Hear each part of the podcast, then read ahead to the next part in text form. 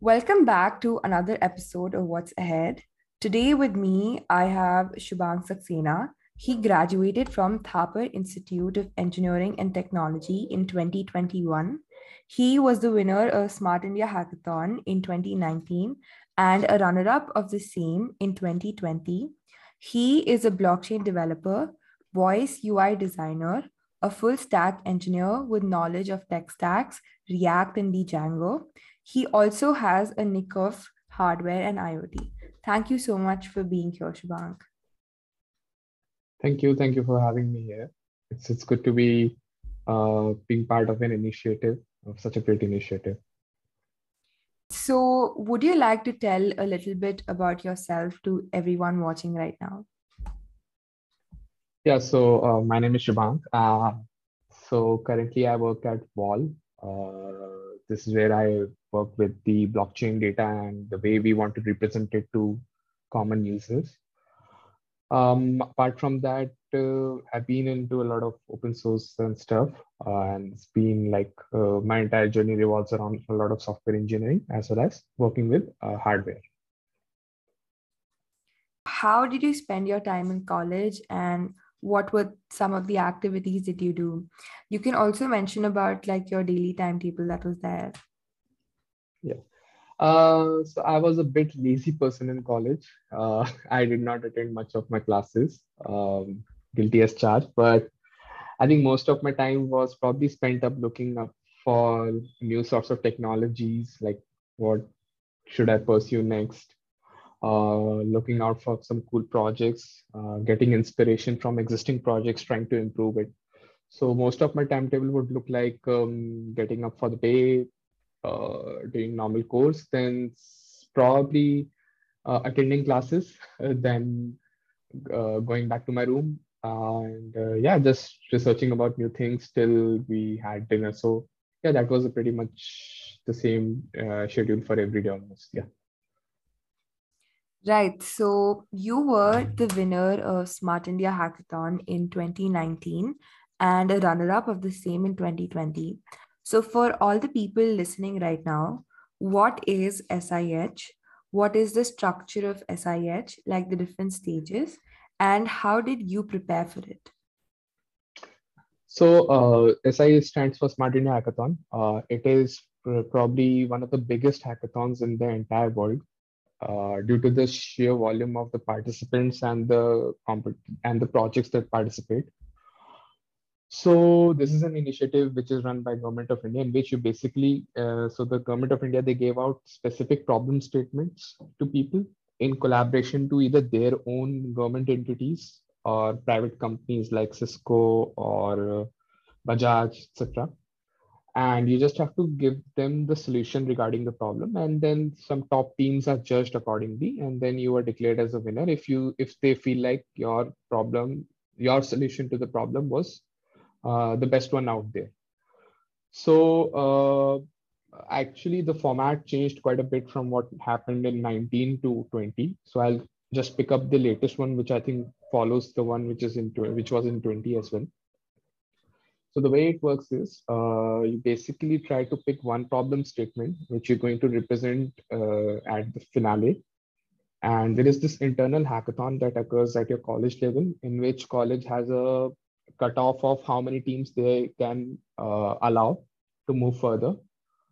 And once you qualify through that, your names are given in uh, uh, to the SIH uh, uh, organizers. And then you are allowed to uh, put in your solutions to the respective organizations as well. So first cutoff is basically to clear your college hackathon. In 2020, for us, it was five teams were allowed to clear off. I'm not I'm not sure about the current stats of the teams uh, for for software. And then these five teams they they report out their solutions to respective organizations, and if and if their problem statement uh, was uh, probably you could say an apt fit for being into the top four nationwide, then they were selected for the finale. And then in 2019, the finale, we went on site, uh, which was in Kerala.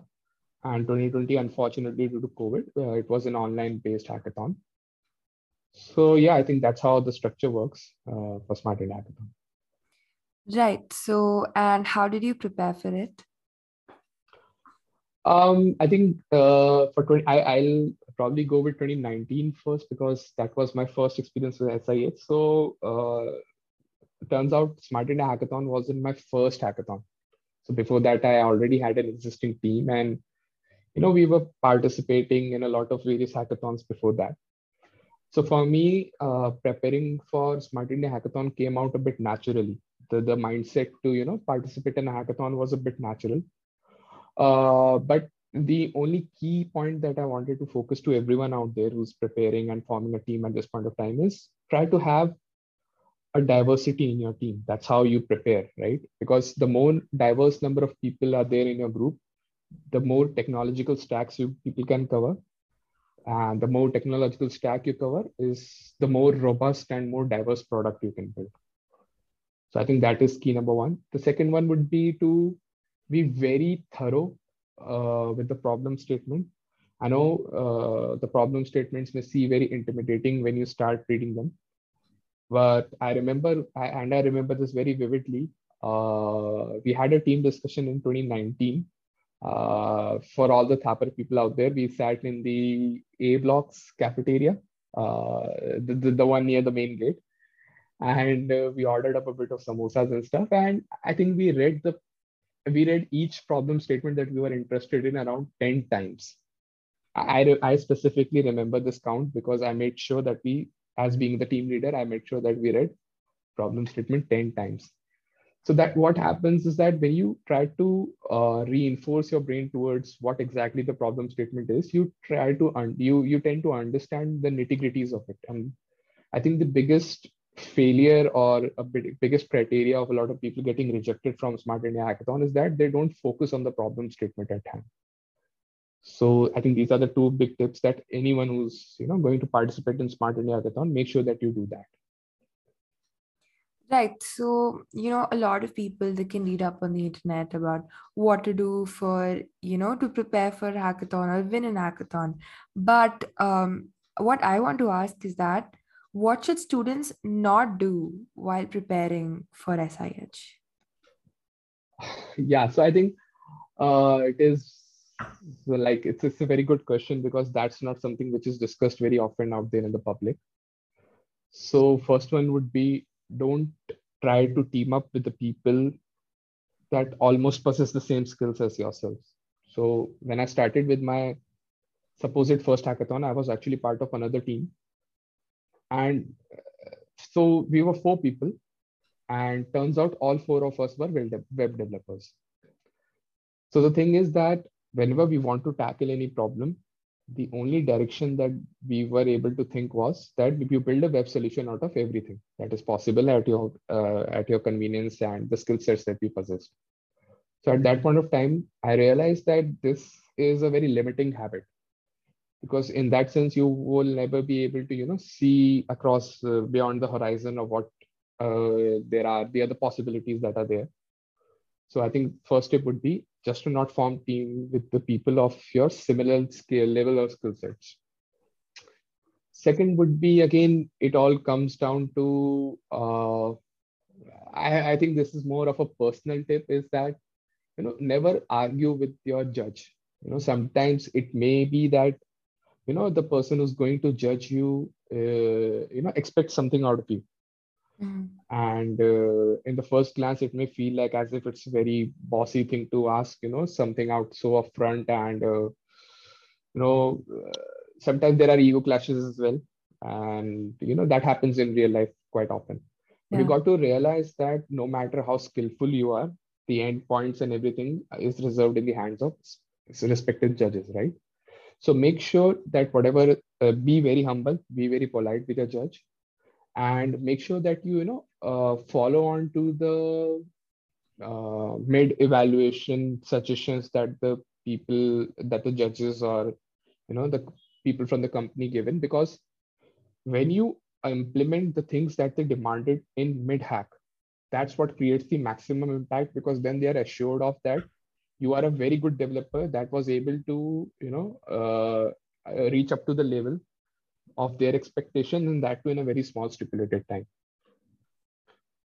And uh, the third thing would be i think time management is something which is not often talked about. So no matter how big your hackathon is so i think smart hackathon is 36 hours.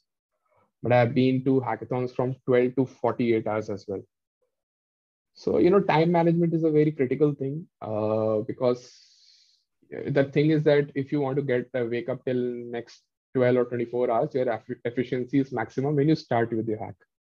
Right. And it gradually goes down as you know you cross midnight somewhere around 5 in the morning and stuff like that. So make sure to get almost everything done in your active hours and it's okay to sleep in between. That's perfectly issue uh, perfectly no issues with that.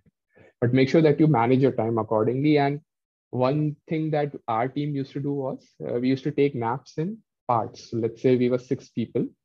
So three of them would stay awake for 12 hours. And in that last three four hours like one of the three of us would take out a small nap. And next three of them would take out a small, small nap after we got up. So you know it, it just increases your team's overall efficiency. Right. So i have another question.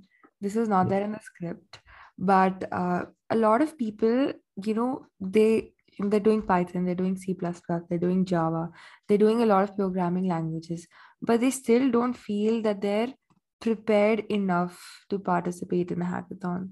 So when do you think a person should you know what's that that point where the person should stop thinking about how much they know and just go ahead and participate in hackathons?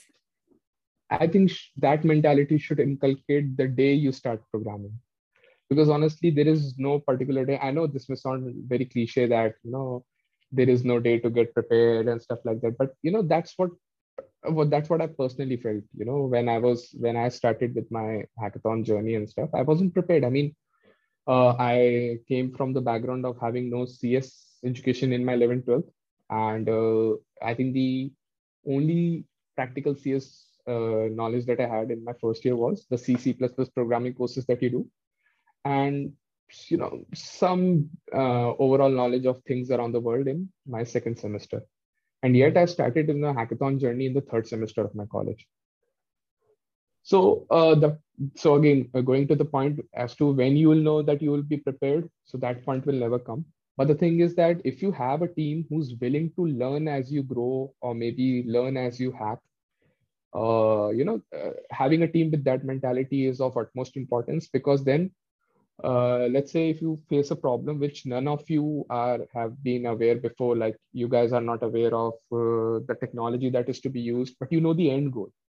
So then the entire team would sit together. It's a collective intelligence at work and all four or six of you will try to figure out either in a hacky way or in a proper implementation, but you'll definitely reach to that goal. And that's what hackathons inculcate the habit of, right? You are given a very small stimulated amount of time and you have to perform the best of your abilities. And honestly, my maximum amount of learning or the programming that I've done so far actually came from participating in a lot of hackathons. And especially when I did not know about these things before the hackathon. Right. that's how it works. And you always learn new things. Right. That's great, right? So back to SIH, um, what was the project that you made and how did you guys go about it? Okay, so I'll start with 2019. So fortunately for me, uh, both 2019 and 2020 were under the same organization, Cisco, and they were relatively same projects, uh, which is working on their Meraki camera. So uh, in 2019, we were given the problem statement of uh, so Cisco has a smart camera known as Meraki, in which they had a plan of installing it in the public places that uh, you know, have a very very crowd inflow of people. So the end goal was to do something, make some meaningful uh, data pipeline out of it, and try to make a project on top of it. Like we have providing you the camera. Uh, this camera would be installed at places like bus station, hospitals, post office, banks, make something that can be useful uh, under it, right? So I think the next and a very obvious uh, uh, thing for us to do is that uh, let's just count the number of people. Let's just uh, calculate the crowd density. And let's just make sure that if, let's say I want to go to bank, I should be very, uh, I, I should be aware of the current situation that is there in the bank.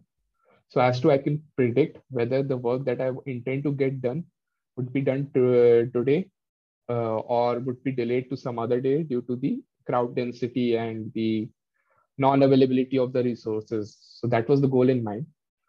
And uh, without getting any uh, into any specific technical details, the end goal was to make sure that the project is, um, you could say, accessible to everyone out there.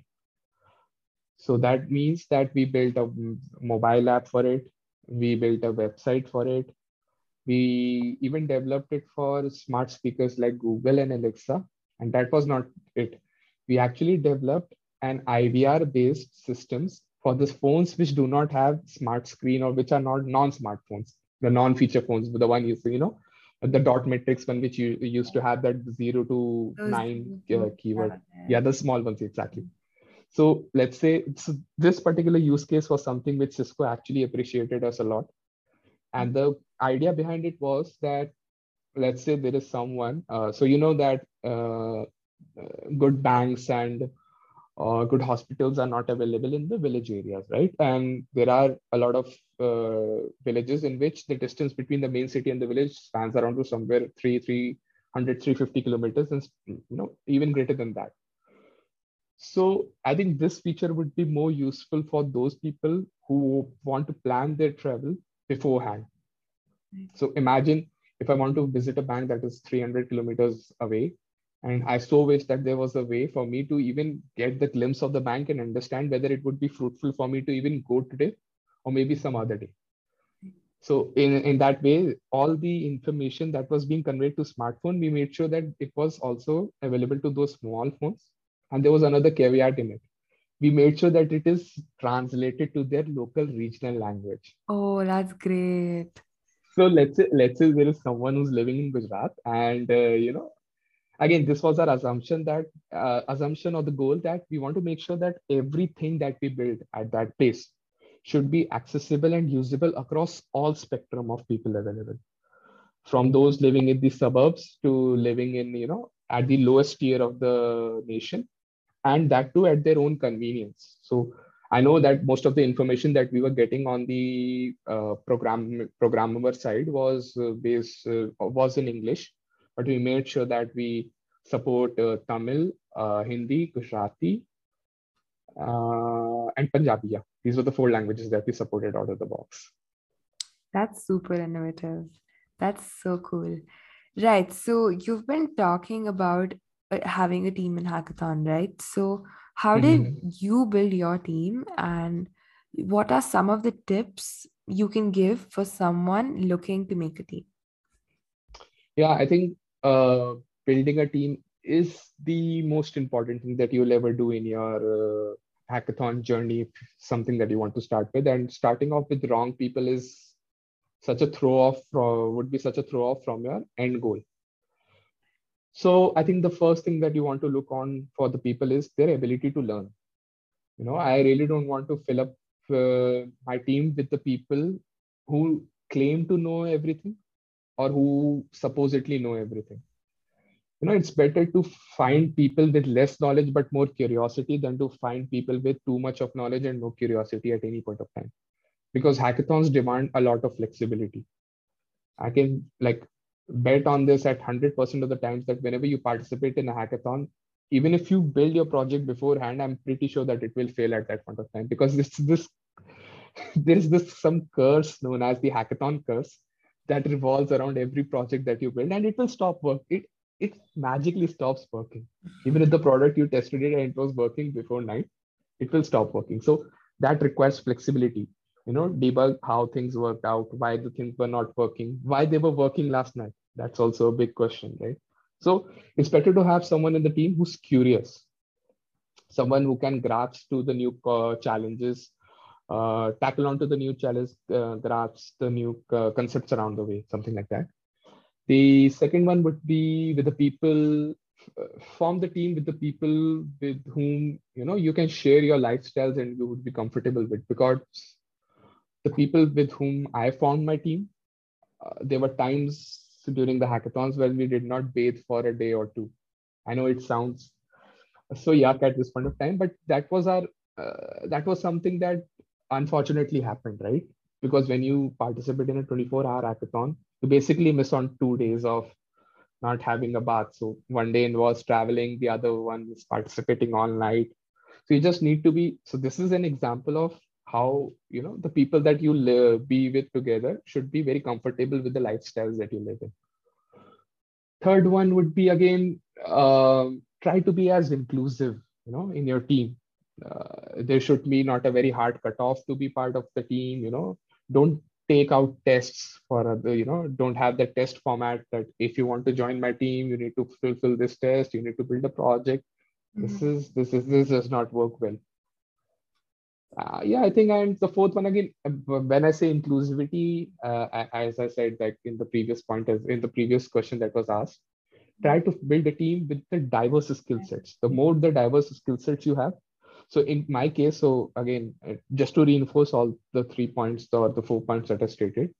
So the way I started with the team was I was the software knowing guy, uh, knowing guy, and I had a bit of knowledge with hardware as well.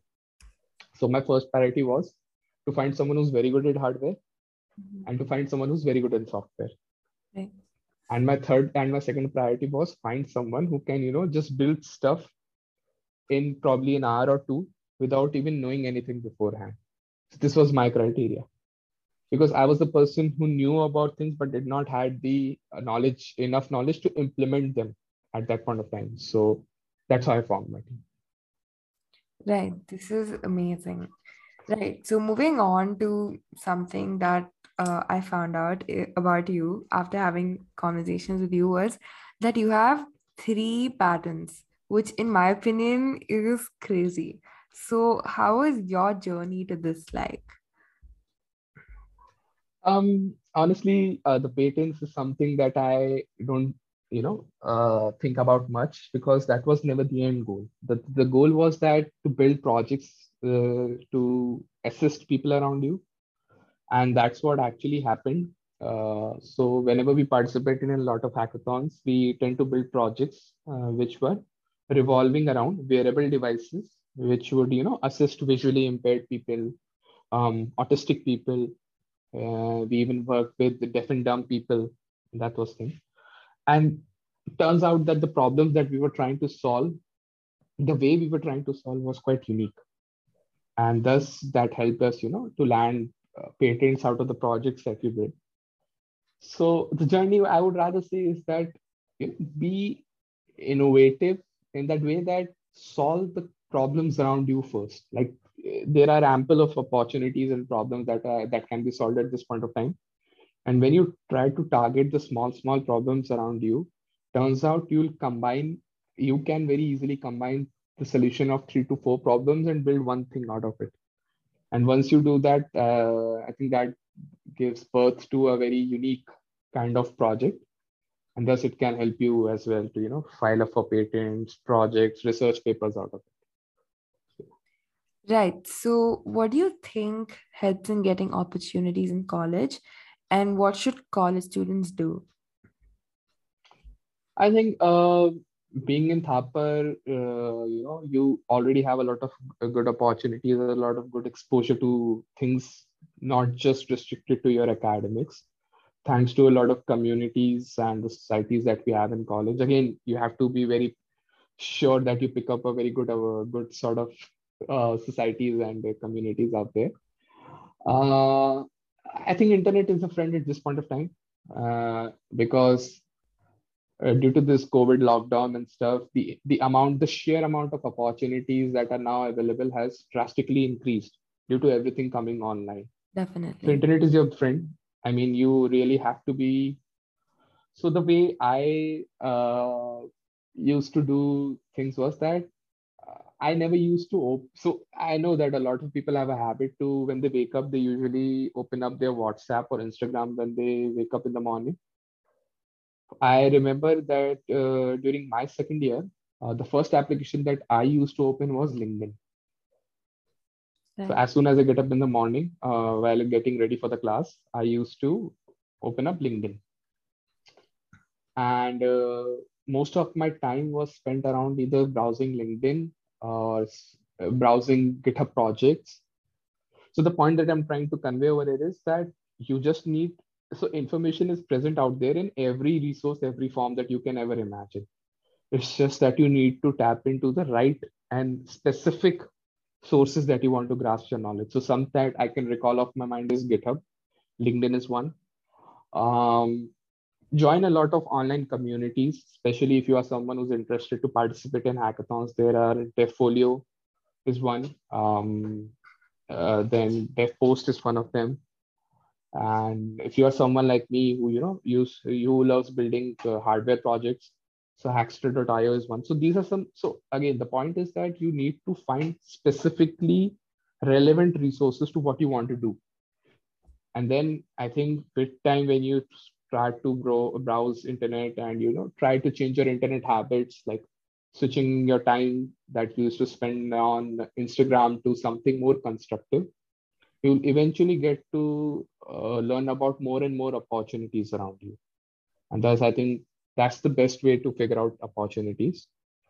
And uh, I think uh, a very rock solid assumption that a lot of people come in in the colleges that colleges will help them with everything and that's um you know that's that's a very bad practice or bad assumption because you know uh, real life does not uh, real life does not provide you opportunities like on a spoon or on a silver platter. So you need to be very self-aware of what you want to do. And uh, yeah there are ample of resources on the internet at this point of time. That was so beautifully said. And with that we come to an end of the episode of what's ahead don't forget to check us out on Spotify, Google Podcasts, and Apple Podcasts. And do check out our YouTube channel as well. Until then, please send in your comments and suggestions.